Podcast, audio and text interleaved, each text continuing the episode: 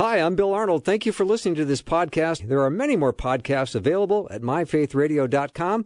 Your support makes this possible. Thank you.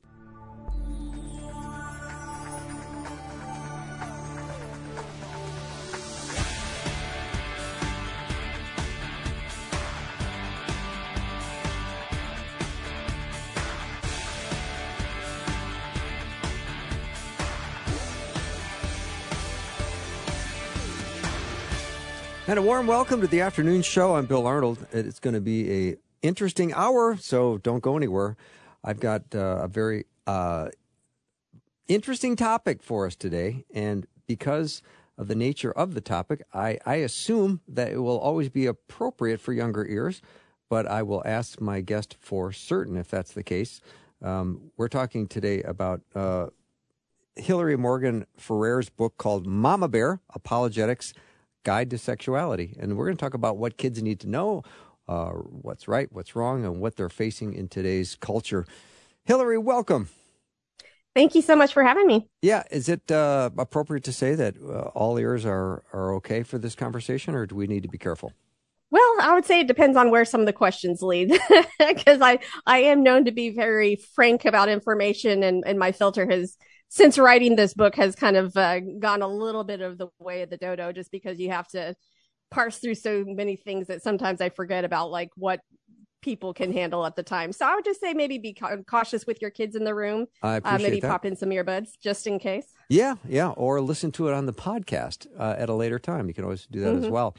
And when I saw your book title, Mama Bear Apologetics Guide to Sexuality, I felt like I, I knew a lot about you without knowing anything about you because just the title alone gives me an idea of where you're coming from, which was one of the things mm-hmm. that intrigued me about the book. So glad to have you uh, on the show. And maybe we can just start by uh, just setting the, the table a little bit. How how sexual holiness is a is a non negotiable for disciples of Jesus. Yeah. So first off, one of the things that I think kids sometimes think right now is that oh, the parents are just kind of outdated or they're old fashioned. But what I don't, I don't think they realize is that our sexuality from the very beginning, like from when uh, even Israel became a nation, when the Lord was taking them out of the Egyptians and bringing them into the promised land, one of the things that was supposed to set them apart from the cultures and from the nations in which they were coming was their sexuality. This is something that uh, I believe is built into what, what we refer to as the telos of what it means to be a human being. A telos means the, the purpose for which something was created that w- when, when you operate things according to their purpose, they are, they automatically just kind of run better, run smoother. They run the way that they were intended. And so we have this idea that we can take the telos, the purpose, the intention, the design mm-hmm. of God's sexuality, and we can behave in a way that's contrary to that. And we're going to still be um, as well adjusted and uh, flourishing as in humans and as Christians as if we were as if it's interchangeable that we could do our own thing in this one area and that's just not the case. It's not only for our benefit but it really is literally how we are called to be set apart. In fact there's a an old uh, letter from i think it was the emperor uh, it was one of the emperors to i think trajan. I'm drawing a blank right now with the tw- between the two guys. It was in the first century and he was saying these christians are so weird they even have rules about who can cohabitate so this was something that set them apart, uh, it set Israel apart from the nations as they were coming. It set Christians apart from the nations and from the cultures that they were in. And it is supposed to be setting us apart from the culture and from the nations that we are in currently. And we are just looking more and more like the world. And I don't think we realize, number one, the disservice that that's doing to us as human beings. But number two, that we are misrepresenting God and misrepresenting who he is wanting to show the nations who he is. And so that's something that I, I just don't think it's a negotiable, something that we can be like, oh, that's that's not a big deal. No, this was the plan from the very beginning on how to set us apart from the rest of humanity. Mm-hmm. Hillary Morgan Ferrer is my guest, and her book is called Mama Bear Apologetics Guide to Sexuality. And I must say, I appreciated what you just said about setting the stage. And uh, I m- remember years ago, I was in an accident. My car was totaled, and I was mm-hmm. looking at it thinking, well, it's still sitting there. it, I can play the radio. Um, yeah. I can open the glove compartment and get my stuff out of it. but because it's totaled, it's now alienated from its original design. It can no longer mm-hmm. do what it was designed to do. And it seems yeah. that we as Christians are, when we look at how God has purposed and made us and created us and given us this covenant covenantal bond for the appropriate place for sex, that we have we have walked away from that that yeah. that purpose. So I appreciate that opening statement you had. Thank you. Yeah. So I, I, do want you to say a little bit more about that, if you can, if you have more in the tank on that topic, because that's really. I actually do. I've really, got plenty in the tank. Oh, really uh, interesting. One, one, of the things that people have said is that, especially when in regards to LGBTQ issues, that they think that oh, we we see increased anxiety, we see increased, uh, especially suicidal ideation and suicidal attempts within this particular demographic, and they say, well, it's because we're not accepting enough. They're feeling the condemnation of culture. And if we were just to become more accepting, then they would be able to flourish as they, you know, feel that they were created to be. And so I, I actually wanted to look into that and see if that really held water. And uh, two of the things that I noticed, one of them I noticed while we were writing the book, and the other one I found just literally a couple weeks ago. Um, number one is that um, every single kind of deviation within sexuality and this is where the little the little ears aspect might come into play. Sure. Anytime you're really getting away from god's design with any kind of what's called a sexual minority meaning that they're not treating their sexuality as between a man and a, a man and a woman in marriage. When you have adolescents that are engaging in sexual activity and romantic relationships when you have uh, same-sex people engaging in romantic relationships and then you get into some of the, the more things. If you don't know what these are, please do not Google them. But the BDSM communities and maybe some of the furry communities, you actually see increase, like it's got around 40% suicidality within those demographics. And you only hear about that when it comes to LGBT stuff, saying we need to really protect this one group because they have a 40% higher chance of trying to commit suicide. But what we see across the spectrum is whenever you're misusing the sexuality, you're seeing a, uh, an increase in suicidality. Now, the one that I found a couple weeks ago, I was thinking, well, okay, if if we are asking about is it because society is less accepting, is that the reason why we see this kind of uh, these kind of suicidal ideation and anxiety and suicidal attempts? So I just kind of googled what is the most LGBT affirming country in the world, and I believe it was Norway. And so after that, I decided to look at the suicide rates out of Norway in terms of sexuality.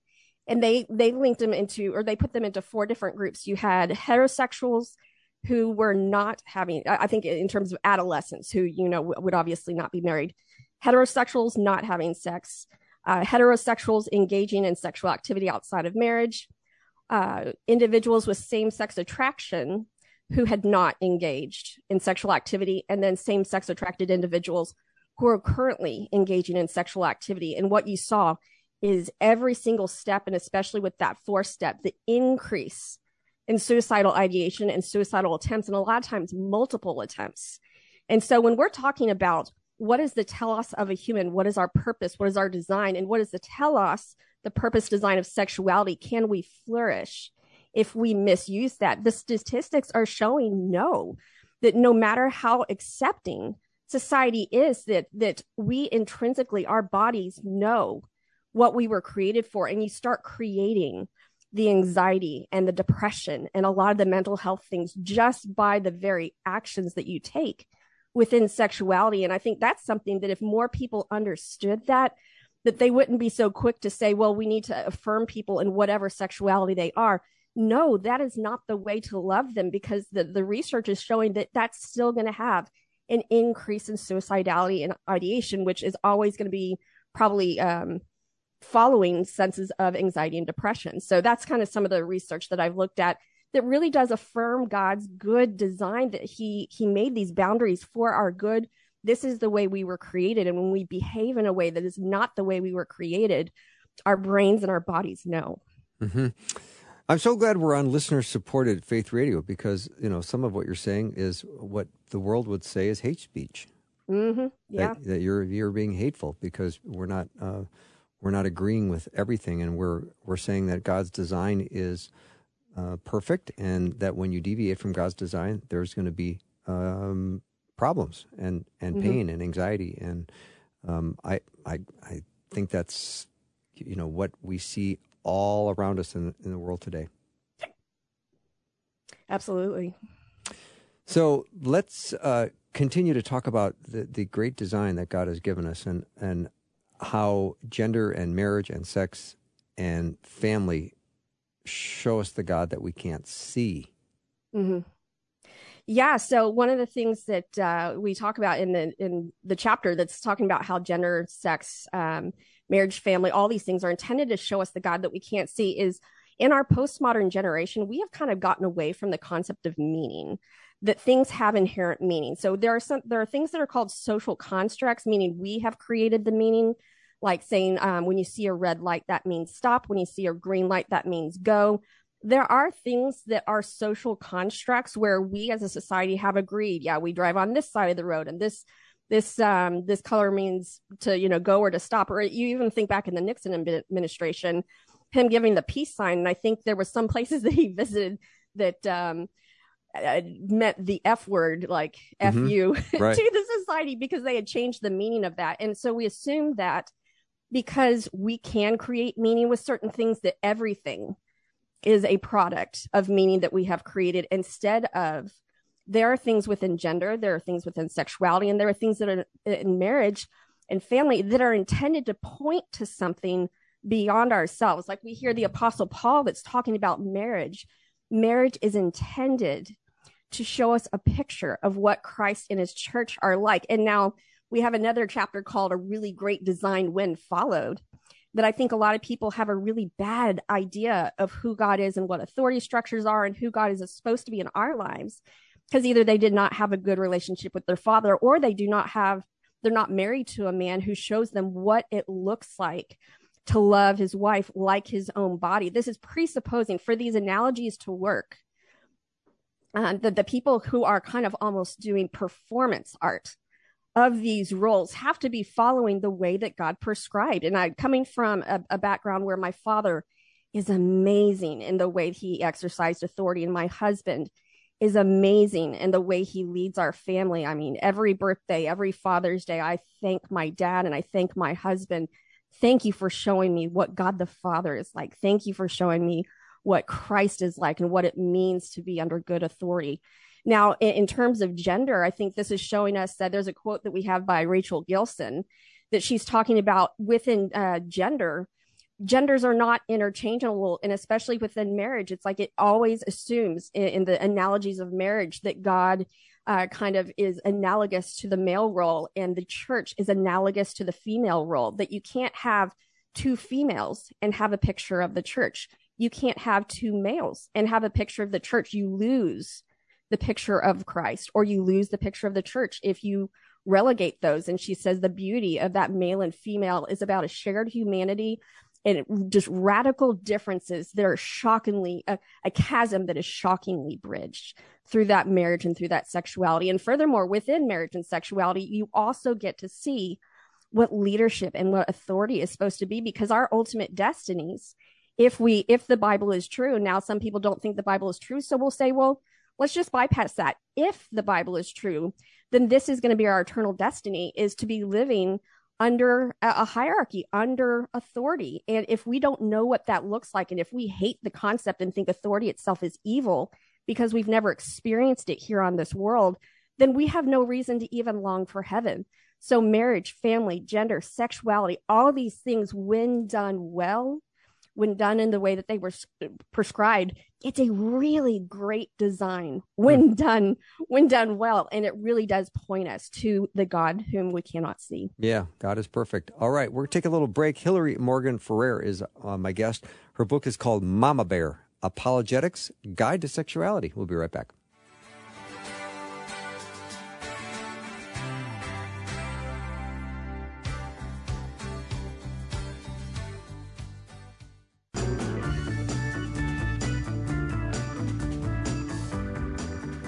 My guest today is Hillary Morgan Ferrer. She's written a book called Mama Bear Apologetics Guide to Sexuality, and there might be an occasional word or phrase that gets used in today's uh, conversation that may not be a hundred percent um, something your younger kids you want them to hear. So Uh, I don't plan on them there being anything inappropriate, but just words that you may not want them to hear at this point. So, and I want uh, Hillary to be able to uh, talk freely because that's what she does. And uh, so I'm glad to have her on the program.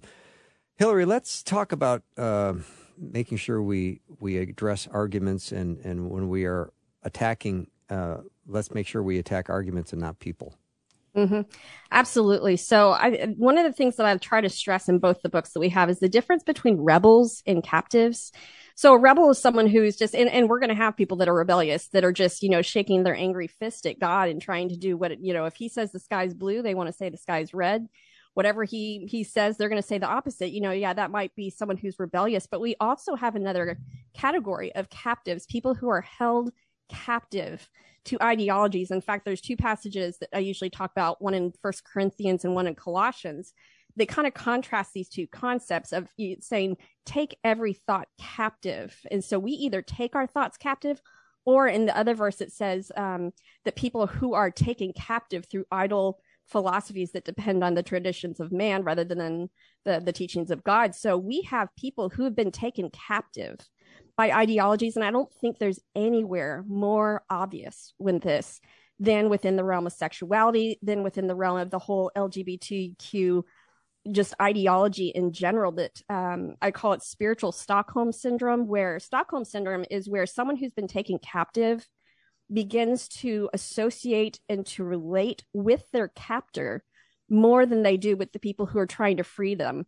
So the captor forms the relationship with them, makes them think, oh, I'm the one who cares about you. I'm the one who's going to take care of you.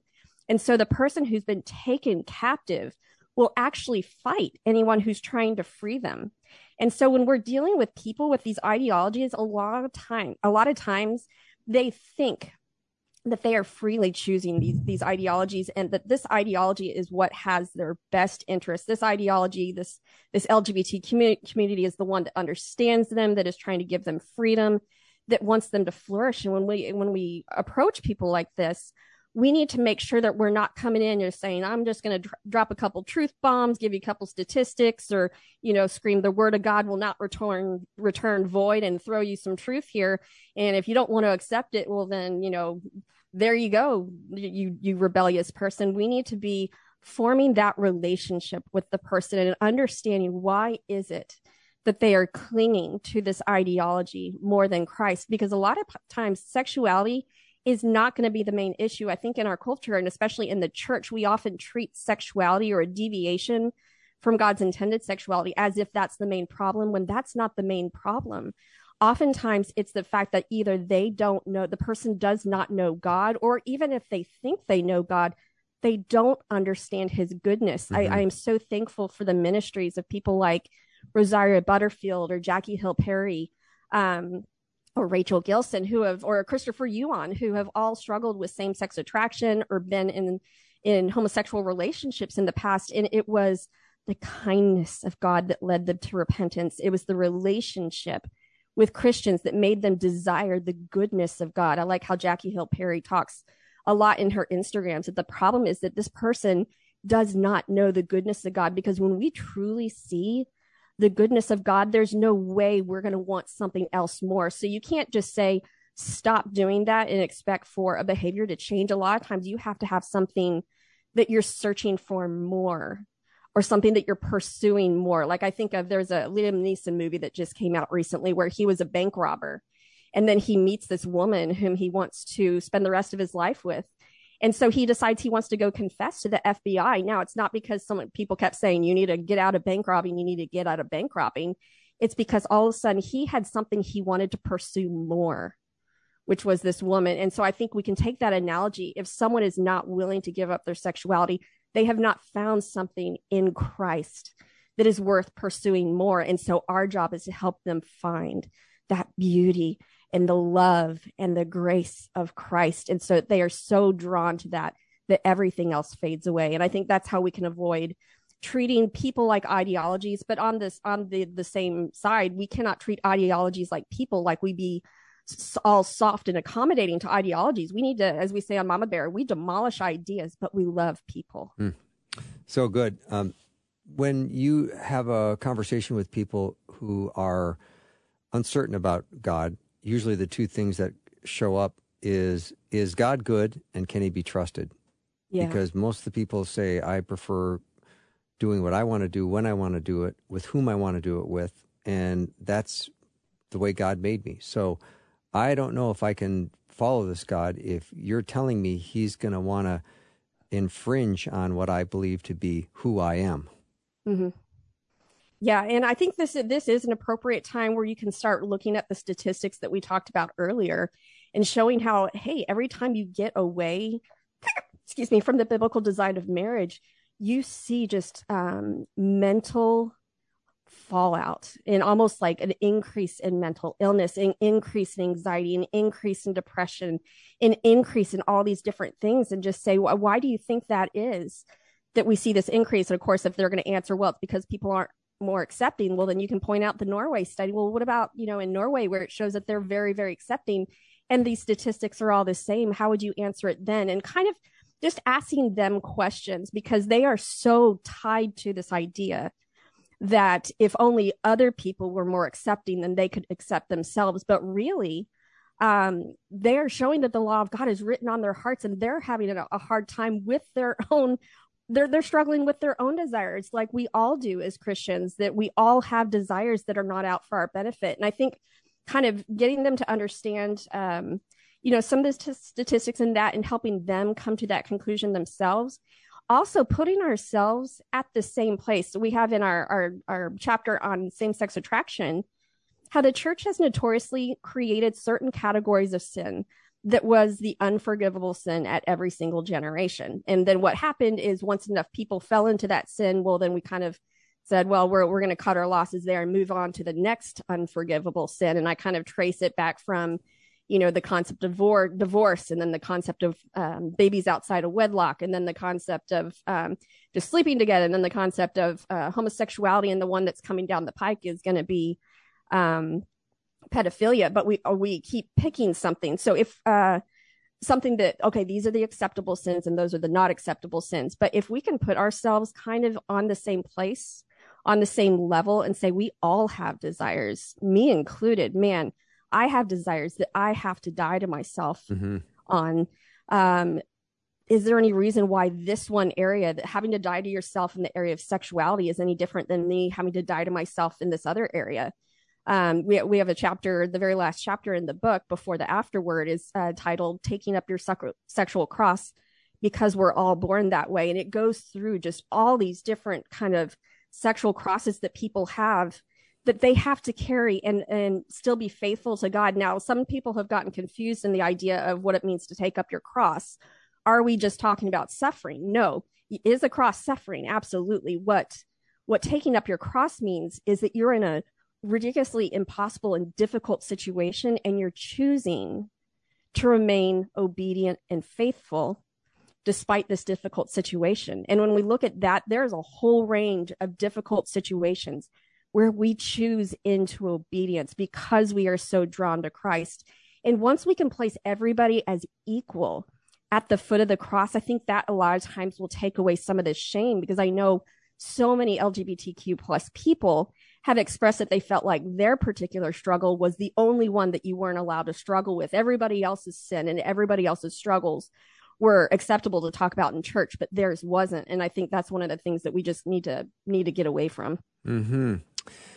Hillary Morgan Ferrer is my guest. Her book is called Mama Bear Apologetics, A Guide to Sexuality. And I also, uh, that was a very cute hiccup you had. Uh, Sorry about that. No, no, no. I have chronic hiccups.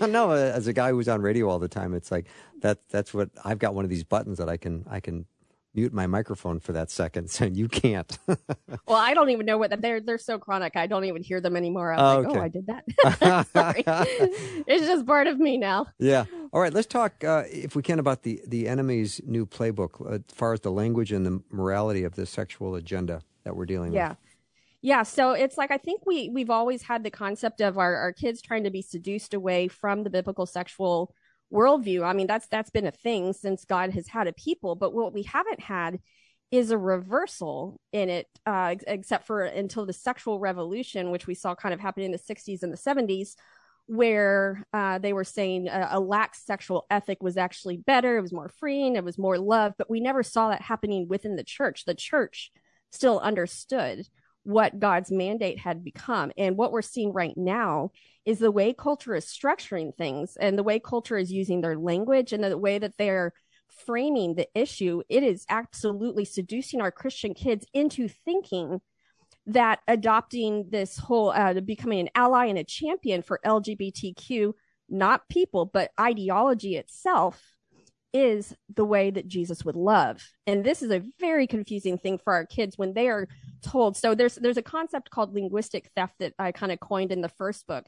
It's the it's the concept of when t- people take a word that everybody already knows, and it's usually going to be a very morally charged word like love or tolerance or hate or bigot or healthcare and or bullying things it, it's kind of got a, a moral imperative to it they take that definition and they change the definition and then they put it right back on people and saying why are you engaging in this so when they define love per se as um, accepting who someone feels that they are naturally and then we, they ask our christian kids why aren't you loving like jesus loved our kids don't know how to think through this of like, oh, okay, they just changed the definition of love. They're asking me to do something that's not actually loving.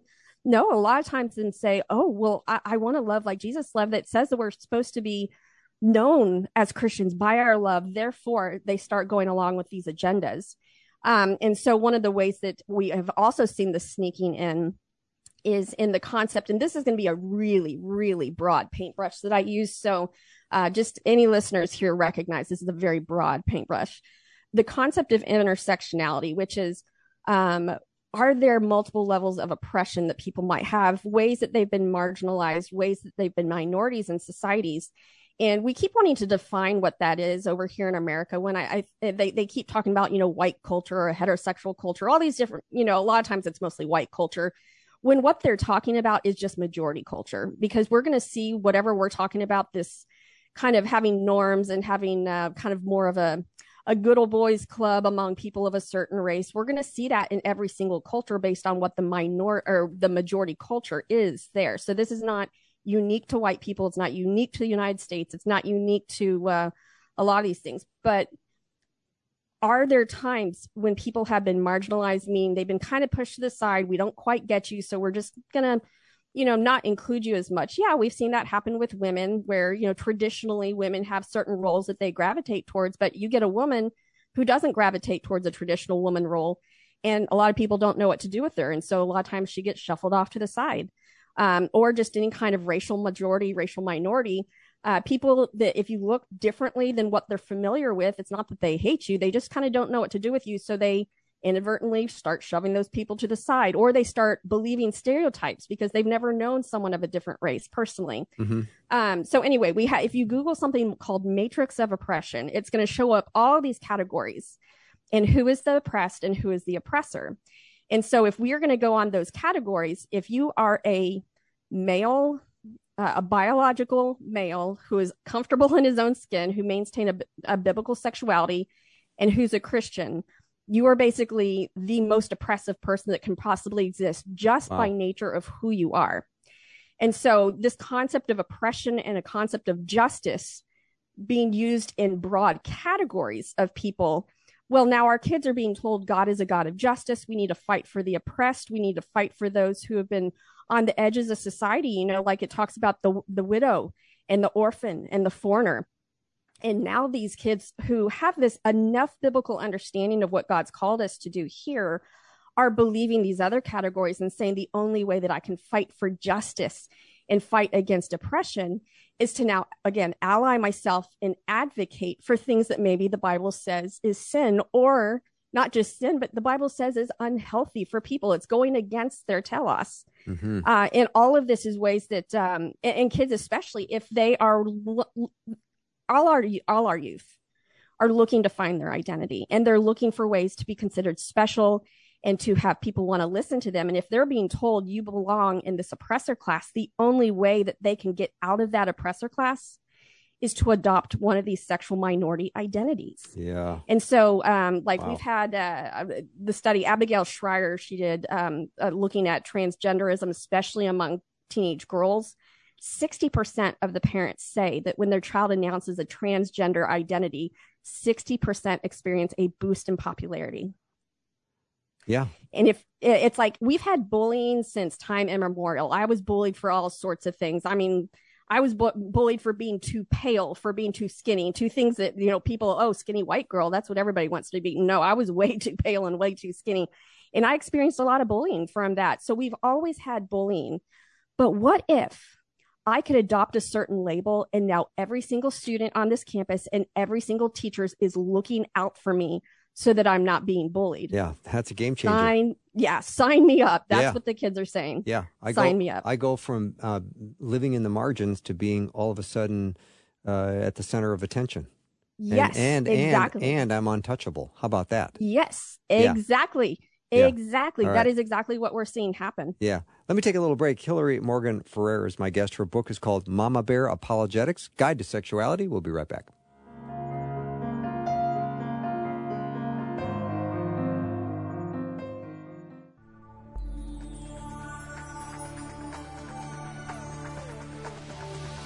It's the afternoon show with Bill Arnold. Prime time, drive time. Let's get it started. Jump in your car. What's for dinner? It's the afternoon show with Bill Arnold. I'm back with Hillary Morgan Ferrer. Her book is called Mama Bear Apologetics Guide to Sexuality, and today's discussion is PG 13. So uh, do be cautious with younger ears or ears that you would uh, prefer not to hear possibly certain words that would trigger a discussion you're not ready to have yet. So just be warned. Uh, although nothing I've heard is inappropriate, it just may not be suitable for younger ears. Uh, Hillary, right before the break, we were just talking about the attraction that transgenderism is for uh, younger kids, where they go from being an obscure uh, person to maybe someone who's the center of attention. And I also think of natural rebellion that people, that kids have. You know, w- what can I do to get back at my parents? And I, I remember Yes. that's that, and that has progressed over the decades. Yeah. Um, and so now this seems to also be a way to take control of yourself within your household with your parents. I'm in charge Yeah. now. Guess what? I'm transgender. And Yeah. there's nothing you can do about it. Yeah, no, we're seeing we're seeing a lot of that. I think of like uh, just with kids with the stage that you know they call them the terrible twos, where they learn the word no. And this is actually a really important stage because at this time, babies, you know, between zero and two, don't really recognize that they can have a will apart from their parents, and so it's almost like they say no, just almost as a way of testing those waters, testing those boundaries. Am I my own unique person? And so even though it's, you know, not a fun thing to be constantly told no and have the tantrums, this is a necessary part of of the developmental process. And I would say the same thing for teenagers because they kind of have been living under their parents' expectations. They've been living under their parents' um, their rules and their culture and all these things. And so they get to the point where they start sort of having that identity crisis and saying, well, who am I really apart from who my parents have told me that I am? And so in, in the past, you know, it's, it's all been things like, you know, dressing really crazy, or, or I would say slang words has always been one of the ways that generations have tried to kind of separate themselves. Cause if you can create your own little language, then you, you can, you can kind of be different from your parents and you can say, Oh, you're so old fashioned. I'm the new, I'm the new thing. You don't know what's in. And again, this can be a very, very healthy part of establishing your identity apart from your parents. However, in the past, we haven't had this done by making permanent changes to the body. Even tattoos had an age limit of 18. It's like only once you're basically legally an adult are you allowed to permanently change your body. Um, and what we're seeing right now with the transgender debate is we are lowering the age of consent to younger and younger and younger ages to where we say these children know themselves better than their parents do. These children know themselves uh, be- better than anybody else. And so we are allowing kids to what, what's called socially transition. Socially transition means that you have not done any surgeries yet, but I'm changing my name and I'm changing my pronouns. And even within the schools, I think uh, not Project Veritas, I think um, James O'Keefe's OM, OMG Media has just come out with this this huge thing with lots of documentation of of emails within a certain I think it's New Jersey I could be wrong maybe Pennsylvania don't quote me on that um, of all these emails of showing how they can do these social transitions without letting the parents know. So this is almost a way of kids saying well you say that I'm one thing I'm going to be another. And it takes this healthy exploration and turns it into something unhealthy because these kids are also being allowed to go on puberty blockers and to go on cross sex hormones. And, you know, puberty blockers, first off, they say these are to- totally reversible. No, I'm sorry. They're not totally reversible. I won't discuss necessarily the ways that they're not totally reversible right now just because we're on air and it might be a little too graphic, unless you want me to, because I think it's No, valuable information. I'll take a pass on that. Yep, Okay, there yep. you go. Uh, you know, always good to give you the option. Um, but then the cross sex hormones, it's things like girls. I, I read a, or watched an interview with a girl who had loved to sing. And she did not realize that once she went on those cross sex hormones, her voice was going to change and it was going to change permanently. Yeah.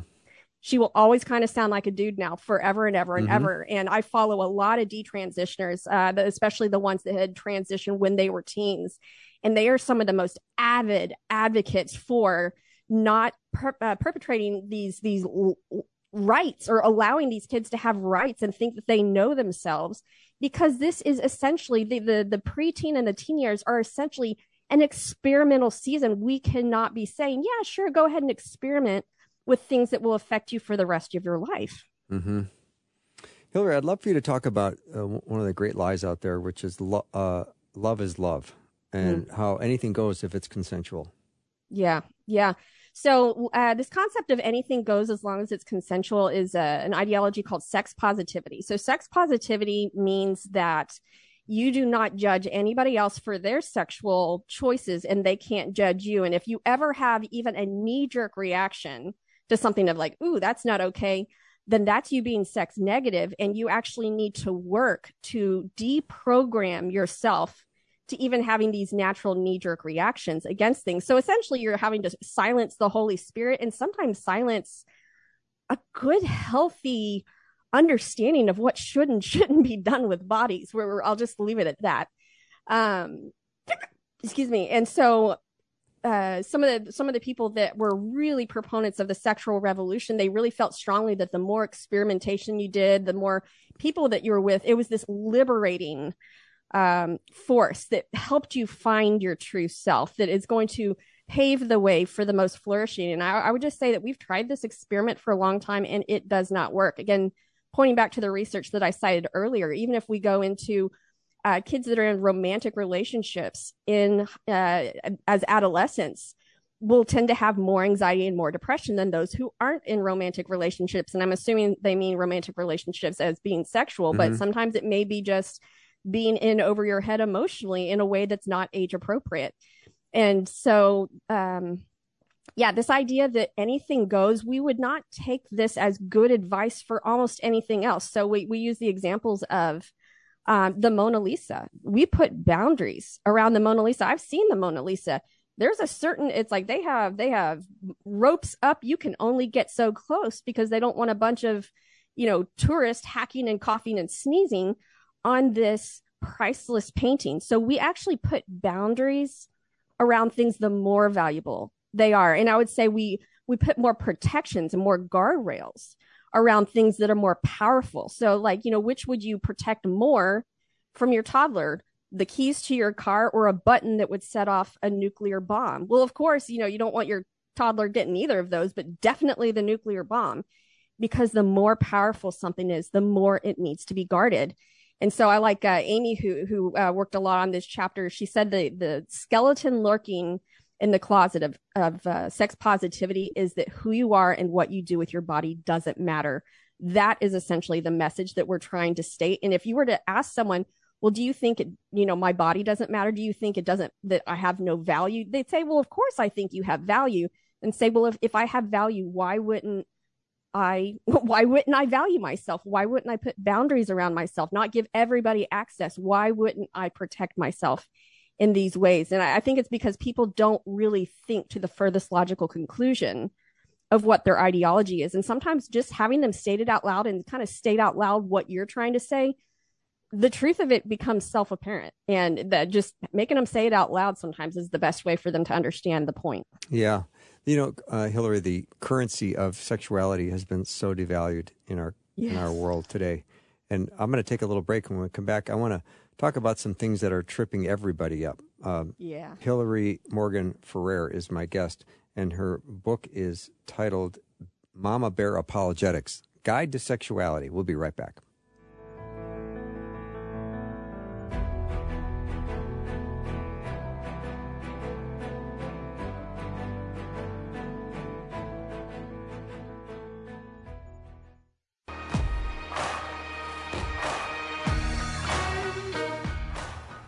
I'm back with Hillary Morgan Ferrer. Her book is called Mama Bear Apologetics Guide to Sexuality, and this is a PG 13 discussion I'm having with her. And so far, nothing is inappropriate, but as you know, you get to decide what your little one's ears take in. So there might be words that you don't want to answer to yet. So maybe it's best you catch it on the podcast or pop in your earbuds or however you can listen to it uh, apart from younger ears. So, uh, Hillary, let's talk a little bit about some of the things that are tripping everybody up. And of Yeah. course, the first one that comes to mind is the massive issue and problem of pornography. Oh my gosh. The the I don't think we are mentally capable of processing the amount of porn that is is pouring in. I think one of the studies that I looked at, so I won't say the the name of the actual website, but it's probably one of the major porn websites. They they do an end of year review. Yeah. And in one year, they published enough new material. This isn't material just total on their website. They published enough new material to watch porn 24 7 all day, every day for 165 years straight. Oh, wait, wait, wait. I, don't, I can't even put that in a compartment. Uh, so Yeah, in no. one year, they produced that much material? In one year, and because it's because some of these ones they allow people to upload their own sto- their own stuff, so Oh, you have gotcha. people all over Gotcha, who are kind yeah. of using this one website. Wow. as their distributor. So that's how much was being produced. That's one website. That doesn't even count the the the millions of other websites. And there's at least, you know, a minimum of 10. So they they have enough, I think it's something like um 42 billion clicks a year. So it's like everybody on the planet six times a day or six times or I can't remember exactly which one it was. And that's not even counting all the other porn sites. And I think that the statistic that shocked me the most was along the lines of that there was like 60% of pastors who felt like they were in constant fear of being discovered for their porn addiction, Hmm. not for casually watching porn every now and then, not that you can casually watch porn, but for watching every now and then, but for their addiction. Wow. And that right there, it's like this, it, we are not capable of fathoming what this is doing to our society. And w- parents a lot of times think, well, not my kid. They haven't seen it. The average age of porn exposure is usually around eight. Yeah. Um, there are certain places that will look at the curriculum for school districts and they'll, they'll create a website that looks like it's for one of the projects that they know that all the sixth graders are going to be researching and they switch like one letter or something like that, do .org instead of .com or something like that, so that it takes these kids to a porn site. So they are actively currently trying to fish for your kids so that Wow. the chances of them coming across it accidentally, that's that's where it's going to happen. And once those little brains are exposed to this, a lot of times they don't know what to do. They feel shame, but sometimes they do get that that kind of titillation of, well, this is really interesting, but I feel ashamed because I'm interested in it. And it's like it's it's hijacking their brains it's hijacking their bodies and then creating a sense of shame to where they don't want to tell anybody about it. So this idea that your kid's going to go off searching for porn yeah that might not happen but them actually being exposed to porn is really really high.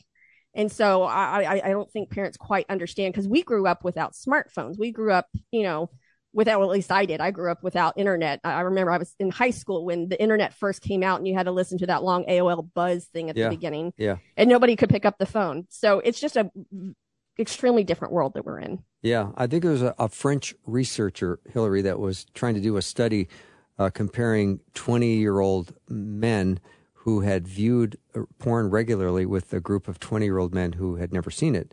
And the entire thing fell apart because he couldn't find group B. He couldn't find a group of 20 year olds that fit that category. Yeah. Yeah, and I I think if we want to compare this with some people, just in terms of sexuality, like, is there anyone who would say, "Oh, opioids aren't that big of a deal, painkillers aren't that big of a deal"? When we're talking about porn and we're talking about sexuality, I'll just say the moment of climax, and we'll call it that. Yeah. Um, releases a chemical that is as powerful, if not more, than any of those. hmm So the idea that your kids have access to this all the time, say if they had a room where they could go get o- opioids anytime they wanted, how how quickly are you going to address that with them? We need to be that proactive when Right. we're addressing this with kids. And I would say first off, uh, put a plug in for good pictures, bad pictures is a great one to start out with with kids. hmm Hillary, talk about the purity culture. How did that go? And, and did it So did it work out purity okay? culture, yeah, it it started out meaning well, and then it just kind of devolved into a bunch of legalism, and uh, to the point of where people were so traumatized by it, they felt like if they if they slipped up in any way, they were like chewed up bubble gum, and that. Uh, you know, the girls that everything was their fault and that, you know, they needed to be ashamed of their bodies because of what it elicited into God, uh, you know, the emotions and the hormones that it elicited into guys. And so, um, Amy, one of the the my um the contributor Amy on the book, she actually went and checked out a whole bunch of all the original materials, which were really really good. And because and the one of the reasons they were good is because they included the parents in with it. What happened then is the parents kind of left that to the youth pastor, and then all these really bad analogies started coming in, like the idea of you know who wants the chewed up bubble gum, or let's everybody pass around a rose and you know fondle the rose. And when it gets to the end of like okay who actually wants this rose? Hmm like i can't think of a way to make people feel more shame and like they can never recover their dignity. And even with the word purity i like how we started out this conversation where uh what, what did you call it? Holiness or faithfulness? I called it holiness. yeah. It's like i like the word holiness and faithfulness because like this concept of purity it's like you you get one little drop of something bad in there and suddenly it's impure and that can be really damaging to someone's psyche especially when you start adding in uh, this this pan you know pandemic that we have of sexual abuse where you're going to have sexual abuse that's absolutely non-consensual but at the same time there's sometimes sexual abuse where kids don't recognize that what's happening is even wrong. And so all they remember is well it didn't feel right but i kind of enjoyed it. And so they really internalize that of i have done something wrong. And there's just so many ways for for it to go wrong but i really hope we go through in that chapter kind of what went wrong. We called that one how our best efforts went kablooey where um, there's a lot of times when we have really good intentions we're seeing a problem that needs to be addressed and then the way we address it has adverse complications and adverse consequences than what we intended. Well that's when we just need to step back and say okay what were the unintended consequences from that where are those unintended consequences coming from now how can we structure it in a more a healthier approach how do, Yeah. how do we create a healthier approach to this to where we're actually accomplishing the goals that we wanted Yeah. to accomplish Hillary, you just have about a minute left. What what are things to repeat to your kids until they want to gag? what you do with your body matters Okay.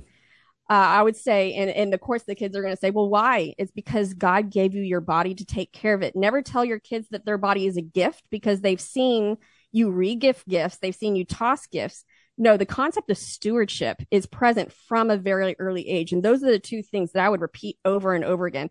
What do you, what you do with your body matters. Why? Because God gave it to you to take care of it. That is going to really reinforce the concept of stewardship, which will really enforce that concept for everything from the mandate from Genesis 1 of being stewards of the land. That is our role. That is God's telos for us is to be stewards of this of this world and be stewards of our own bodies. And so what better way to reinforce it? And you'll get this every, from everything from why do I have to brush my teeth? Uh, why do I have to brush my teeth to why do I have to eat healthy? Because what you do with your body matters and God gave you your body to take care of it. It's not just sexual issues. It's Yeah. everything. Yeah, so good, so interesting.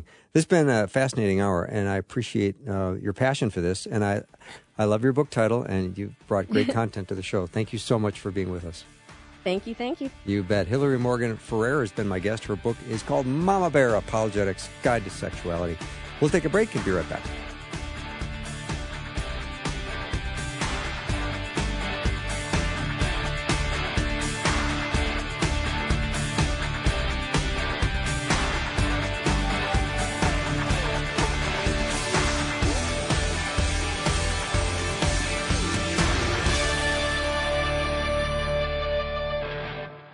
Thanks for listening. Programming like this is made available through your support. Information available at myfaithradio.com.